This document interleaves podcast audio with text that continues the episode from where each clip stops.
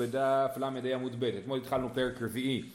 הפרק מדבר על מי שחולץ למעוברת, אמרנו שייבום זה למי שאין לו ילדים, ואם היא בהיריון אז אולי יש לו ילדים ואולי אין לו ילדים, תלוי אם הילד יהיה ולד של קיימא או ולד שאינו של קיימא. והמחלוקת שיש בגמרא בין אשתקיש לרבי יוחנן היא מה קורה כאשר אדם חלץ למעוברת. האם אנחנו אומרים, היא חלץ למעוברת, עכשיו אם היא ילדה ילד בן קיימא זה לא משנה בכלל אם הוא חלץ לה או לא חלץ לה כי יש לי ילד בן קיימא ולכן היא לא צריכה ייבום וחליצה אבל אם הילד הוא נפל, אם היא הפילה בסוף אז השאלה האם חליצה שעשתה בזמן ההיריון נחשבת לחליצה או לא. רבי יוחנן אומר חליצת מעוברת שמה חליצה וגם ביאת מעוברת שמה ביאה ושלקיש אומר חליצת מעוברת אין שמה חליצה ביאת מעוברת אין שמה ביאה. עכשיו אנחנו, אה, אני פשוט למדנו אתמול אבל אנחנו נתחיל מחדש, בערך עשר שורות מלמעלה, מלמטה, מי טבעי, בדף ל"ד עמוד ב', מי טבעי, הכונסת יבימתו ונמצאת מעוברת, הרי זו לא תינשא צרתה, שמא יהיה הוולד בן קיימא, כן, אז מי שכונס את יבימתו, זאת אומרת מייבם את אה, יבמה, ואז מגלים שהיא מעוברת, ולא ממנו, אלא מהאח הראשון. הרי זו לא תינשא צרתה, אז הצרה לא יכולה להתחתן, למרות שכבר עשו ייבום לצרתה, היא לא יכולה להתחתן בגלל שאולי יהיה הוולד בן קיימא. אומרת הגמרא אדרבה, כי הווה הוולד בן קיימא מפטרה צרתה.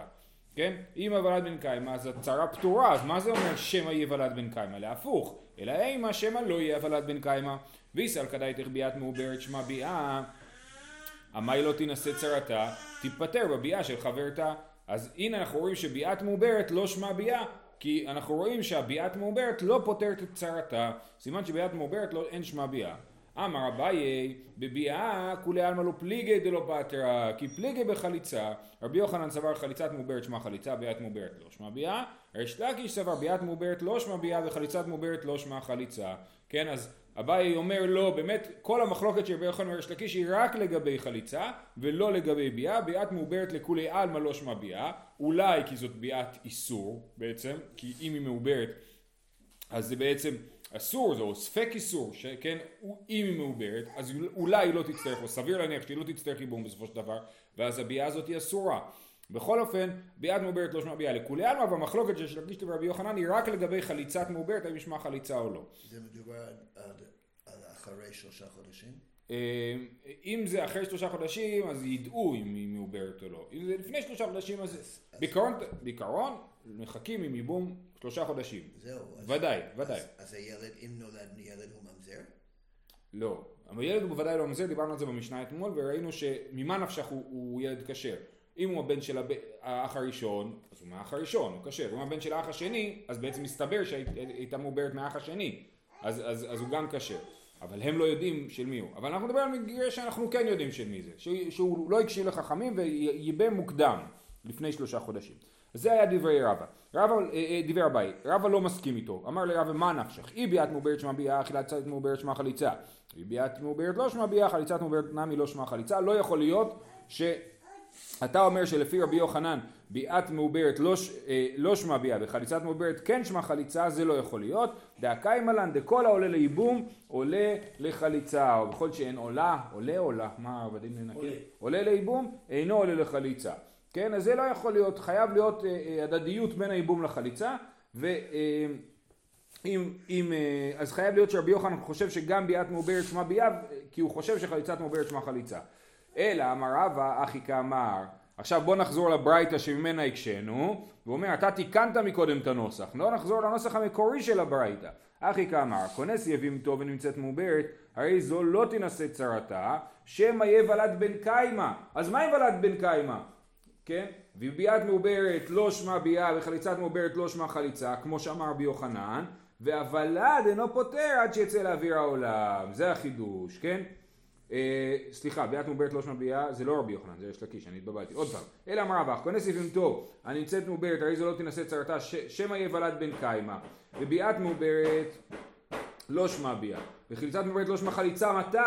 אם הוולד בן קיימא ביאת מעוברת לא שמע ביאה, לכולי עלמא. נכון? כי מה? כי הוולד בן קיימא לא צריך ביאה, לא צריך חליצה. אבל מצד שני, הוולד אינו פותר עד שיצא לאוויר העולם. ולכן, כל עוד היא בהיריון, אז אה, אה, אה, הרי מה רבי יוחנן אמר, אתמול ראינו, שהוא אומר, אם יבוא אליהו ויגיד שהוולד יהיה נפל, אז זה יחול מלמפרע, החליצה. כן? אם, אם היינו יודעים שבעתיד הוולד יהיה נפל, אז, אז החליצה כבר חלה מעכשיו, לפני שזה קרה. כי העתיד הוא, זה, הוא קובע כאילו את ההווה. אז, אז אה, פה הוא אומר, נכון, אם בעתיד הוולד יהיה בן קיימא, אז הביאה אה, אה, לא שמה ביאה, והחליצה לא שמה חליצה. ומתי הנשים האלה משוחררות? לא כשהיא בהיריון, אלא רק כשהיא תילד, הוולד, כי הוולד אינו פותר עד שיצא לאוויר העולם. זה שאישה בהיריון זה לא פותר, כי כתוב זרע אין לו, הריון זה לא זרע, הריון זה עוד, זה פוטנציאל לזרע. אז לכן, אומר רבא, אה, שאפשר להסביר את הברייתא לשיטת רבי יוחנן בלי להגיד שהוא חוזר בו לעניין ביאת מעוברת אה, אה, זה. הוא חושב שביאת מעוברת שמה ביאה. תניא קבתי די רבא, הנה ברייתא מוכיחה את מה שהוא אומר, כונס טוב ונמצאת מעוברת, הרי זו לא תנשא צרתה, שמא יהא ולד בן קיימא, ואין ביאה וחליצה פותרת, אלא ולד פותר, אם, אם הוולד בן קיימא, והוולד אין פותר עד שיצא לאוויר העולם. אומרת הגמרא תמא דשמא יהיה ולד בן קיימא הוא הלו אבי ולד בן קיימא מפטר צרתה הנה מהברייתא אנחנו רואים שאם הוולד הוא בן קיימא אז אין ביאה וחליצה פותרת. ואם הוולד הוא לא של קיימא משמע שביאה וחליצה כן פותרת. כמו רבי יוחנן ולא כמו ריש לקיש שאומר שביאה וחליצה בזמן ההיריון לא עובדות. למה תהיה בעקיוב דרש לקיש אמר אחרי שלקיש אחי קטני. בוא אני אסביר לך מה כתוב פה. הכונס יבים טוב ונמצאת מעוברת הרי זו לא תינשא צרתה שמא לא יהיה הוולד בן קיימא ואז חליצת מעוברת לא שמע חליצה וביאת מעוברת לא שמע ביאה כן? כי מה זה ואז? בכלל אף פעם חליצת מעוברת לא שמע חליצה וביאת מעוברת לא שמע ביאה. ואם תאמר הלך אחר רוב נשים ורוב נשים ולד מעליה ילדן תגיד הרי רוב הנשים הם יולדות ולד של קיימא לא נפל נכון? אז בוא נסמוך על זה שהאישה הזאת היא מרוב הנשים והוולד הוא יהיה של קיימא, נכון? אז, ולכן נגיד שהצרה יכולה להתחתן כי האישה היא בהיריון. אה, תשובה, וולד אין פותר עד שיצא לאוויר העולם. אז עוד פעם, לפי יש לקיש, אנחנו, לפי רבי יוחנן אנחנו חוששים שמא הוולד של קיימא ואין הוולד פותר עד שיצא לאוויר העולם, ויש לקיש אומר, אנחנו מצד אחד אנחנו אומרים שביאת מוברת וחליצת מוברת לא שמע חליצה, מצד שני תגיד אה אולי נלך אחרי רוב נשים ונגיד שהוולד של קיימא, אין הוולד פותר עד שיצא לאוויר העולם. זה מה שצריך, ככה צריך לקרוא את הברייתא לפי ריש לקיש. יפה. אמר רבי אלעזר, אפשר איתא להדר שלקיש ולא תנן לה במתניתין? איך יכול להיות שהרעיון, אני לא יודע למה הוא שואל את זה דווקא על ריש לקיש, לכאורה היה יכול להגיד את זה גם רבי יוחנן. הרעיון הזה של ריש לקיש, שחליצת מעוברת לא שמע חליצה, איך יכול להיות שאי אפשר למצוא את זה בש"ס? בטוח שזה נמצא איפשהו במשניות. אז מה הוא עשה? הוא חזר בעל פה על כל הש"ס שוב פעם, ופתאום הוא גילה, נפק דק ואשכח דתנן. מצא שכתוב במשנה, האישה שהלך בעלה וצרתה למדינת הים, הוא בא ואמרו לה מת בעלך, הרי זה לא תינשא ולא תתייבם. יש אה, אה, גבר שנשוי לשתי נשים, ראובן, טס לשוויץ עם האישה שיותר אוהב, כן? אז הוא נסע לשוויץ עם אישה אחת והאישה השנייה נשארה בארץ ואז היא שומעת עדות אה, ברורה מובהקת שבעלה מת, כן? אבל אומרים רגע רגע עכשיו בעלך מת אז את צריכה ייבום וחליצה כי לא היה לכם ילדים אה אבל אולי בזמן שהם היו ביחד בשוויץ הצרה שלך היא ילדה ילד, או לפחות נכנסה להיריון. אז זה מה שכתוב פה במשנה בהמשך המסכת, האישה שהלך בעלה וצרתה למדינת הים ובאו ואמרו לך מת בעלך, הרי זו לא תינשא, היא לא יכולה להתחתן כי אולי אה, לא, אולי היא צריכה ייבום וחליצה. לא תתייבם, מצד שני, כי אולי היא אסורה בייבום, נכון? עד שתדע שם המעוברת היא צרתה, כן? היא צריכה לוודא מה המצב של הצרה, אם הצרה ילדה, אם הצרה בהיריון. אומרת הגמרא אז בישלמה יבומי לא, שמא יוולד בן קיימא ויפגע בסור אשת דאורייתא, אלא לא תחלוץ עמי. כן, אז ברור שאי אפשר לייבם, כי יכול להיות שהיא, שהיא לא צריכה ייבום ואז זה אסור. בישלמה, אה, אלא לא תחלוץ עמי, למה לאישה הזאת אסור לחלוץ? נכון, היא אומרת ככה, יכול להיות שאני צריכה חליצה, כי אין לבעלי ילדים. ויכול להיות שאני לא צריכה חליצה בגלל של, שצרתי בהיריון. אז מה אני אעשה? אז אני לא אחלוץ. אז אני אחלוץ, נכון? זה מה שהיא אומרת. למה היא לא תחלוץ? בשלמה תחלוץ בתוך ט' ותינשא בתוך ט' לא...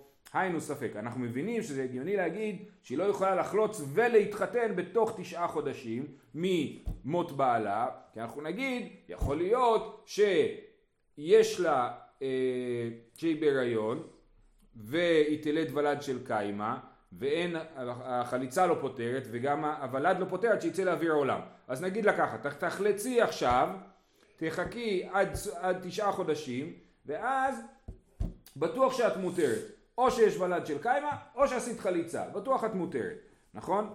אמר בישלמה תחלוץ בתוך ט' ותינשא בתוך ט', לא, היינו ספק, אלא תחלוץ בתוך ט' ותינשא לאחר ט', למה היא לא יכולה לחלוץ בתוך תשעה חודשים ולהתחתן אחרי תשעה חודשים, זה פותר לנו את הבעיה, הרי מה כתוב במשנה, כתוב לא תינשא ולא תתייבם עד שתדע, שם, עד שתדע, כן, זאת אומרת היא צריכה לחכות uh, לנצח כאילו, כן, עד שהיא יודעת בוודאות מה המצב של ההצהרה שלה, אז אז מזה שאנחנו אומרים לה את לא יכולה לחלוץ בתוך ט' ולהינשא אחרי ט', אחרי תשעה חודשים, זה מוכיח שיש לקיש צודק שחליצת אה, אה, מעוברת לא שמה חליצה.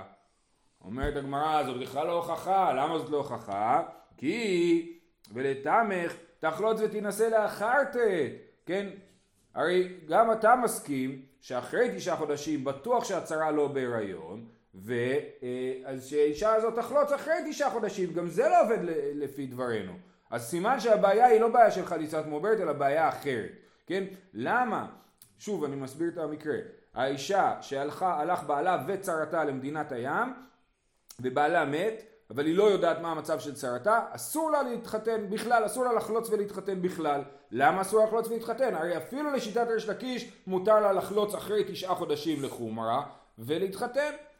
אומרת הגמרא, יש לזה הסבר, וזה בכלל לא קשור למחלוקת שיש לקיש ורבי יוחנן, אלא בר מינא דאהו דאביי בר אבא ורב חיננה בר אביי דאמרי תרוויו שמא יהא ולד בן קיימא ונמצא הטעם צריכה כרוז לכהונה.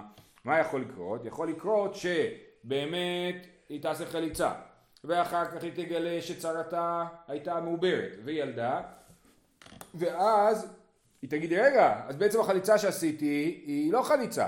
אז תגיד, סבבה, אז אני אתחתן עם כהן, כי אני לא חלוצה. ואז, אז, אז אומר, שמא יהיה ולד בן קיימא, ונמצא את המצריכה כרוז לכהונה, ואז אנחנו צריכים כרוז שיודיע שמותר לה להתחתן עם כהן, כי היא לא באמת חלוצה. כולם ראו שהיא עשתה חליצה, ועכשיו פתאום רואים שהיא מתחתנת עם כהן. אומרת הגמרא בליצרך, בסדר, אז נוציא, נוציא אוטו כזה של חרדים עם רמקול למעלה, נגיד, גברת זה וזה, לא חלוצה, כן? מסתובב בכל מאה שערים, כולם ידעו. אומרת הגמרא, דילמה איקי איניש דאבי בחליצה ולא אבי בהכרזה. ואתי למימר קשר היא חלוצה לכהן. אנחנו לא יכולים לסמוך על הכרזה. למה? כי יכול להיות שיש מישהו שהיה בחליצה ולא היה בהכרזה, אז אי אפשר לסמוך על הכרזה, ולכן לאישה הזאת אסור לחלוץ עד ש... אה, אה, אסור לה לחלוץ. למה? כי אולי החליצה הזאת היא, לא, היא חליצה של כלום. לכן אסור לה לחלוץ. כן? כי, כי אולי יתברר שהחליצה הזאת היא חליצה של כלום, ואז היא תרצה להתחתן עם כהן, ואנחנו, וכולם יגידו מה זה, איך יכול להיות שחלוצה מותרת לכהן. זה הסבר אחד. הסבר נוסף של הסיפור הזה. שוב, יש לנו במשנה כתוב שלאישה הזאת כתוב לא תינשא ולא תתייבם. אמר אביי מידי לא תחלוץ ולא תתייבם קטני, לא תינשא ולא תתייבם קטני, בלא חליצה, אבל לחליץ לה הכי נמי דשריה. זאת אומרת, באמת, לא כתוב פה במשנה שאסור לחלוץ. רבי חולק על הרעיון שצריך הכרזה. ואומר לא, אני לא חושש מהסיפור של הכרזה, והאישה הזאת כן יכולה לחלוץ ולהתייבם. ולכן, ואז ממילא שוב פעם, אין פה הוכחה לריש לקיש, כי אנחנו לא כתוב לנו מתי היא יכולה לחלוץ ומתי היא לא יכולה לחלוץ. מותר לה לחלוץ ולהתחתן, אה, אה, אה, ולפי, תלוי, מחלוקת רבי יוחנן וריש לקיש, מתי בדיוק היא תחלוץ. יפה. אז נפלה, ניסינו להראות שדעת ריש לקיש נמצאת במשנה ולא הצלחנו. אבל יש לנו ברייתא, תניא כבתי דרש לקיש, החולץ למעוברת והפילה צריכה חליצה מן האחים. כן? צריכה חליצה מן האחים כי חליצת מעוברת לא שמה חליצה ולכן היא צריכה חליצה נוספת אה, אה, מן האחים. בסדר? ואמר רבא הלכתה כבתי דרש לקיש בהני תלת. כן? אז יש פה כלל שאומר שהלכה כריש לקיש בשלושה דברים. מכאן מדייקים שהלכה כרבי יוחנן בכל שאר הדברים, כן? אה, אה, למרות שזה לא חד משמעי, יש עוד כמה מקרים שכן הלכה כריש לקיש, אבל אה, באמת הלכה כרבי יוחנן בדרך כלל, חוץ משלושת המקומות האלה. אחד ההדה המרן, זה הלכה שחליצה מעוברת לא שמה חליצה, כן? ואידך דתנן, יש משנה בבבא בתרא, המחלק נכסיו על פיו ריבה לאחד ומי... עכשיו יש בן אדם שהוא יודע שהוא הולך למות, או אפילו לא הולך למות, סתם כותב צבא או משהו, כן? אבל לא, בוא נדבר על מי שהולך למות, כי כתוב המחלק נכסיו על פיו. על פיו זאת אומרת בעל פה. למה הוא עושה את זה בעל פה ולא כותב שטר מסודר? כי הוא הולך למות, ויש לנו כלל שדברי שכיב מיה ככתובים וכמסורים דם, זאת אומרת מי שהולך למות ואומר דברים, יש להם תוקף כאילו הם כתובים בשטר. כמה זמן זה נחשב? אה, זו שאלה. אה, אה, אז הוא אומר ככה, המחלק נכסיו על פיו ריבה לאחד ומיעט לאחד והשווה להם את הבכור, דבריו קיימים. הוא מחלק את הנכסים שלו לא כמו דיני ירושה. דיני ירושה זה שהבכור מקבל פי שניים והבנים מקבלים את כל השאר והבנות מקבלות איזשהו סך מסוים אה, אה, מתוך אה, כתובת אימם. כן? אז, אבל הוא החליט שלא, הוא מחלק את נכסיו על פיו, אז מה בעצם הוא עושה? הוא כאילו בעצם מחלק מתנות לפני שזה נופל לירושה, כן? זאת אומרת, היה, היה ירושה, אבל לפני שהוא מת, הוא אומר אתה מקבל את זה, אתה מקבל את זה, אתה מקבל את זה. אחרי זה כשהוא יהיה מת לא יישאר כלום לחלק ירושה, או שיכול להיות שיישאר חלק. אז מה שיישאר, הוא יתחלק לפי דיני ירושה של התורה, אבל אה, כל מה שהוא חילק, הוא חילק. אז זה המשנה, מחלק נכסיו על פיו. ריבה לך... זה הלכה גם היום שהבכור מקבל שניים? זה ודאי. ודאי, הלכות ירושה נשארו, יש דרכים בוא נאמר להתחמק מהם. כן? אה, אה, אחת הדרכים היא לכתוב צוואה, וכשכותבים צוואה צריך לכתוב אותה אה, עם ייעוץ הלכתי בוא נאמר, כדי שבאמת יהיה לזה תוקף מול דיני ירושה. תוקף של מתנה. תוקף של מתנה שחל בדיוק בזמן לפני שחל הזמן של הירושה, כן. אז ככה, המחלק נכסיו על פיו הרבה לאחד ומיית לאחד וישבע להם את הבכור דבריו קיימים, הוא יכול לחלק מה שהוא רוצה. ואם אמר משום ירושה לא אמר כלום. אם הוא אמר הבן הגדול שלי יירש, הבן הבכור יירש כמו האחרים, אז הוא מתנה על מה שכתוב בתורה, כי התורה אמרה שהבכור יורש פי שניים, כן? אבל אז אם הוא אמר, אם הוא אמר הבן הבכור שלי יקבל כמו האחרים, אז הוא מחלק מתנות. אבל אם הוא אומר יירש כמו האחרים, אז זה, אז זה בעיה, כן? אז, כי אז זה לא, אה, זה, זה כאילו מתנה על מה שכתוב בתורה. אז אם הוא אמר משום ירושה, לא אמר כלום. כתב בין בתחילה, בין בסוף, בין באמצע משום מתנה, דבריו קיימים. אז אם הוא, אם הוא כתב שטר והוא אמר הוא יירש ויקבל, כן רש"י אומר בתחילה תינדן שדה לפלונית לפלוני ויירשנה, באמצע ירשה ותינתן לו וירשה, בסוף ירשה ותינתן לו. אם הוא איפשהו בתוך המשפט הזה הכניס את המילה נתינה, אז זה בסדר. אם הוא לא ישתמש במילה נתינה אלא רק במילה ירושה, אז זה לא בסדר, כי ירושה אנחנו יודעים איך זה עובד, אתה לא יכול להחליט איך ירושה עובדת, רק איך מתנה עובדת. כן? אז אם הכניס, כתב בין בתחילה בין בסוף בין באמצע של מתנה, דבריו קיימים. עד כאן המשנה. עכשיו, על זה יש לנו, לא בדיוק על זה, בצד של זה יש לנו מחלוקת יש לקיש ורבי יוחנן. מה קורה אם הוא אמר, אה, יש לו כמה ילדים, ולאחד הוא אמר תינתן, ולכל השאר הוא אמר בלשון של ירושה. אמרנו שלשון ירושה לא עובד, אתה לא יכול לשנות את הירושה של התורה. אם אתה אומר לשון מתנה זה כן עובד. אז אם הוא אמר לי ילד אחד מתנה ולשאר ירושה. אז, אז מה קורה? אמר יש לקיש, לעולם לא קנה עד שיאמר פלוני ופלוני ירשו שדה פלונית ופלונית שנתתים להם במתנה וירשום. אז הוא אומר שהוא גם לשון מתנה לכולם, לכל אחד אומר פלוני ופלוני ירשו שדה פלונית ופלונית, כאילו כל אחד ירש שדה פלונית, שנתתים להם במתנה וירשום. אז המתנה עובדת. ו, אה, ורבי יוחנן חולק על זה ואומר לו, גם אם הוא אמר אה, אה, הכניס את לשון מתנה לאחד מן האחים, אז זה חל על כל, ה, על כל הירושה. בסדר? זאת מחלוקת יש לקיש ורבי יוחנן. שוב, במקרה שאדם מוריש את נכסיו באופן שהוא לא ירושה של התורה, אלא בחלוקה אחרת מחלוקה של התורה, אז אם הוא אמר את לשון מתנה לאחד מן האחים, זאת מחלוקת יש לקיש ורבי יוחנן. לפי רבי יוחנן, באמת כל מה שהוא אמר תקף, ולפי יש לקיש מה שהוא אמר זה, רק מה שהוא אמר מתנה זה תקף וכל השאר לא תקף. בסדר? ובזה הלכה שוב פעם כריש לקיש.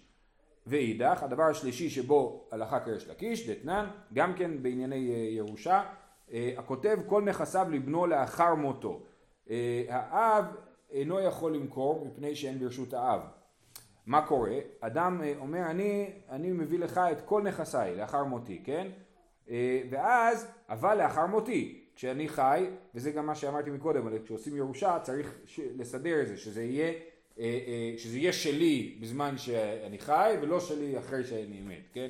אז אחת השיטות זה להגיד לו אני כותב לך את זה לאחר מותך, עכשיו בעצם הנכסים הופכים להיות נכסים של ה... אה, הם שייכים לבן אבל האבא אוכל פירות עדיין, כן?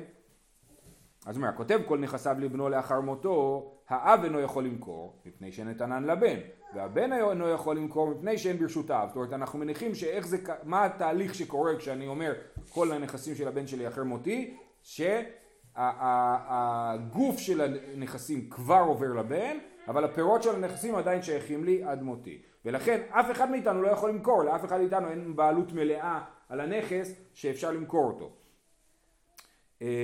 והבן אינו יכול למכור מפני שהם ברשותיו. מחר האב מכורין עד שימות, עד שימות, אה, איבדתי מקום, הוא, כן? זאת אומרת אם האב מוכר, אז הוא מוכר למישהו, ובאמת הלקוח קונה, אבל מה הוא קונה? הוא קונה רק את הזכות לאכול את הפירות עד שהאבא ימות. ברגע שהאבא ימות, אז גוף הקרקע חוזר לבן, נכון? כל הקרקע חוזרת לבן, זאת אומרת הוא מכר לו את הזכות לאכול פירות עד, עד המוות. זה דומה למי שמוכר קרקע בזמן שהיובל נוהג, נכון? אני מוכר קרקע בזמן שהיובל נוהג, וביובל זה חוזר, כן? אז זה דומה לדבר הזה. הלאה, מחר האב מכורן עד שימותו, מחר הבן, אם הבן מוכר את הנכסים כשהאבא עדיין בחיים, אין ללוקח כלום עד שימות האב. אז, אז הלוקח, מה הוא קנה? הוא קנה את הזכות לקבל את השדה אחרי שהאבא ימות, כן? יפה. זאת המשנה.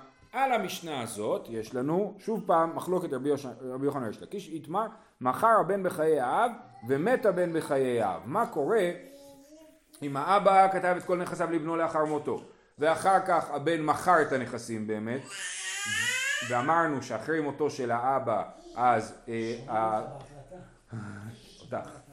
אה, אה, האבא מכר את הנכסים, הבן מכר את הנכסים אחרי מות האב, אבל הבן מת לפני אביו, כן? אם הבן מת לפני אביו, מה קורה עכשיו? הרי אין בן, נכון? אז מי יקבל את השדה אחרי שהאבא מת? זאת אומרת, האם השדה תהיה שייכת לקונה שקנה את, את השדה, או שהשדה תהיה שייכת לאבא ואחרי שהבן מת וממילא כשאבא ימות זה ילך ליורשים שלו או משהו אבל זה לא, זה מופקע מהלקוח שקנה את זה אז על זה נחלקו יש לקיש ורבי יוחנן רבי יוחנן אמר לא קנה לוקח ויש לקיש אמר קנה לוקח רבי יוחנן אמר לא קנה לוקח כי קניין פירות כקניין הגוף דמי ויש לקיש אמר קנה לוקח קניין הפירות לאו כקניין הגוף דמי זאת אומרת לאבא יש בשדה הזאת קניין פירות, נכון? הוא מחזיק את הפירות של השדה, אבל אין לו את הגוף של השדה. ויש לקיש, אה, סליחה, ולבן יש את קניין הגוף ואין לו את הפירות, נכון? עכשיו, כשהבן מת, סליחה, כשהאבא ימות, אז אה, אה, הבן מקבל את כל השדה. ואם הבן מת, האבא אמנם אוכל פירות, השאלה היא מה התוקף של אכילת הפירות. רבי יוחנן אומר קניין פירות כקניין הגוף דמי. זה שהבן אוכל את הפירות, זה שהאבא אוכל את הפירות, זה בעצם מקנה לו זכות על גוף הקרקע. ולכן ברגע שהבן מת, אז פקע המכירה הראשונה שכאילו הוא נתן את זה לבן שלו, וזה חוזר לאבא. אבל ריש לקיש אומר קניין פירות לאו כקניין הגוף דמי, ולכן לאבא באמת אין שום זכות ממשית בנכס. יש לו את הזכות לאכול פירות, אבל אין לו שום זכות בגוף הנכס, ולכן גם אם הבן מת, עדיין השדה לא חוזרת לאבא, כי אין לו בעלות על כלום בתוך השדה הזאת, ולכן גם אם הבן ימות, בסופו של דבר לאחר מיתת האב, הלקוח שקנה מהבן את השדה, יקבל את, ה, את השדה, וגם בזה הלכה כריש לקיש. אז שלוש דברים שהלכה כריש לקיש, חליצת מעוברת לא שמה חליצה, אה, וביאת מעוברת לא שמה ביאה, הדבר הראשון. דבר שני, מה קורה כשאדם נותן מתנה ומשתמש בלשון מתנה לגבי אחד מן הילדים ולא לגבי כולם, לפי ריש לקיש זה לא עובר לשאר, לשאר האחים, אלא רק אותו אחד שהוא אמר עליו לשון מתנה מקבל וכל השאר לא מקבלים. והדבר השלישי אה, אה, זה במקרה שהאב מכר את כל נכסיו לבנו לאחר מותו, או נתן את כל נכסיו לבנו לאחר מותו, הבן מכר את השדה שהוא קיבל ואז הבן מת לפני אביו, לפי ריש לקיש השדה נשארת של הלקוח, של הקונה שקנה, כי קניין פירות לאו כקניין הגוף דמי ולאבא אין שום בעלות בעצם על הגוף הנכס. בזה שלושה דברים והלכה כריש לקיש. אין הבלת של קיימא. אמרנו במשנה אה, אה, שאם הוא ייבם את, ה, אה, את האישה, כן, אח ייבם את אשת אחיו, ואז הסתבר שהכונסת יבינתו ונמצאת מעוברת וילדה, בזמן של הוולד של קיימא יוציא וחייבים בקורבן, ואם אין הוולד של קיימא יקיים. ככה כתוב במשנה. אין הוולד של קיימא יקיים. תנא משום רבי אליעזר אמרו, יוציא בגט, אמנם באמת הייבום, הייבום אה, אה, היא אישה מיובמת, אבל חכמים כנסו אותם, אתה היית לא בסדר, ייבמת את אשת אחיך בלי לחכות שלושה חודשים, בלי לראות אם היא מעוברת או לא מעוברת, או אפילו כשידעת שהיא מעוברת, זה עוד יותר גרוע, אז אתה יש עליך קנס שאתה חייב לגרש את האישה הזאת, אין לך זכות לחיות איתה יותר, כן? אז זה תנא רבי אליעזר, משום רבי אליעזר אמור יוציא בגט, זה, זה תנא, כן? רבי אליעזר הוא תנא והוא חולק על המשנה שלנו. אמר רבא, רבי מאיר ורבי אליעזר אמרו דבר אחד רבא אומר, רבי מאיר ורבי אליעזר מסכימים בש, בשאלה של קנסות, של קנסות שחכמים קונסים אנשים על ההתנהגות שלהם. רבי אליעזר עד האמרן, מה שאמרנו פה, שקונסים אותו שהוא חייב לגרש את היבמה, ורבי מאיר דתניא, לא יישא אדם מעובר את חברו ומנק את חברו. יש לנו דין שאסור לאישה בזמן שהיא בהיריון או מניקה להתחתן, כן? בהיריון, אה, זאת אומרת אישה הייתה נשואה למישהו ואז היא או התגרשה או התאלמנה, לגבי גירושין יש מחלוקת אבל לא משנה, אנחנו גם נלמד את זה בעוד חמישה דפים יותר בעומק, אז אישה כזאת אסור לה להתחתן כשהיא בהיריון וגם אחר כך אחרי שהיא יולדת אסור לה להתחתן שנתיים, כל זמן שנחשב כזמן של הנקה, שנתיים, אסור לה להתחתן, כן? אה, אה, אז לא יישא אדם מעובר את חברו ומנק את חברו. ואם נשא יוציא ולא יחזיר עולמית. אם הוא כן יתחתן עם מנק את חברו יוציא ולא יחזיר עולמית. דברי רבי מאיר וחכמים אומרים יוציא, ולכשיגיע זמנו לכנוס, יכנוס. אז רבי מאיר אומר, מי שעשה את זה, שעבר לאיסור, והתחתן אם הוא מנק את חברו, אז הוא חייב לגרש את האישה, לפי רבי מאיר. וחכמים אומרים לא, תגרש, תוציא אותה עכשיו, ת, ת, עכשיו ת, תיפרד ממנה, כי אסור לך לחיות איתה, וכשאתה תחזור, וכשאחרי שיעבור הזמן שהיא אסורה לך, אז תכנוס אותה חזרה. אמר לאביי, אז, אז רבא אומר, רבא אומר רבי מאיר ורבי אליעזר מסכימים, שניהם אומרים שיש קנס על אדם שהתנהג לא כראוי בתחום, בתוך התחום הזה של דיני אישות, זאת אומרת שהוא התחתן עם מי שאסור לו להתחתן מדי רבנן, לא סליחה, לא מדי רבנן, המקרה של הייבום אסור מדאורייתא, במקרה של מעוברת חברו זה דין דה רבנן, בכל אופן הוא עבר על מה שאסור לעשות בתחום של האישות, אז למרות שיש תוקף לנישואים, כנסו אותו רבי אליעזר ורבי מאיר ואמרו שהוא חייב לגרש את האישה הזאת.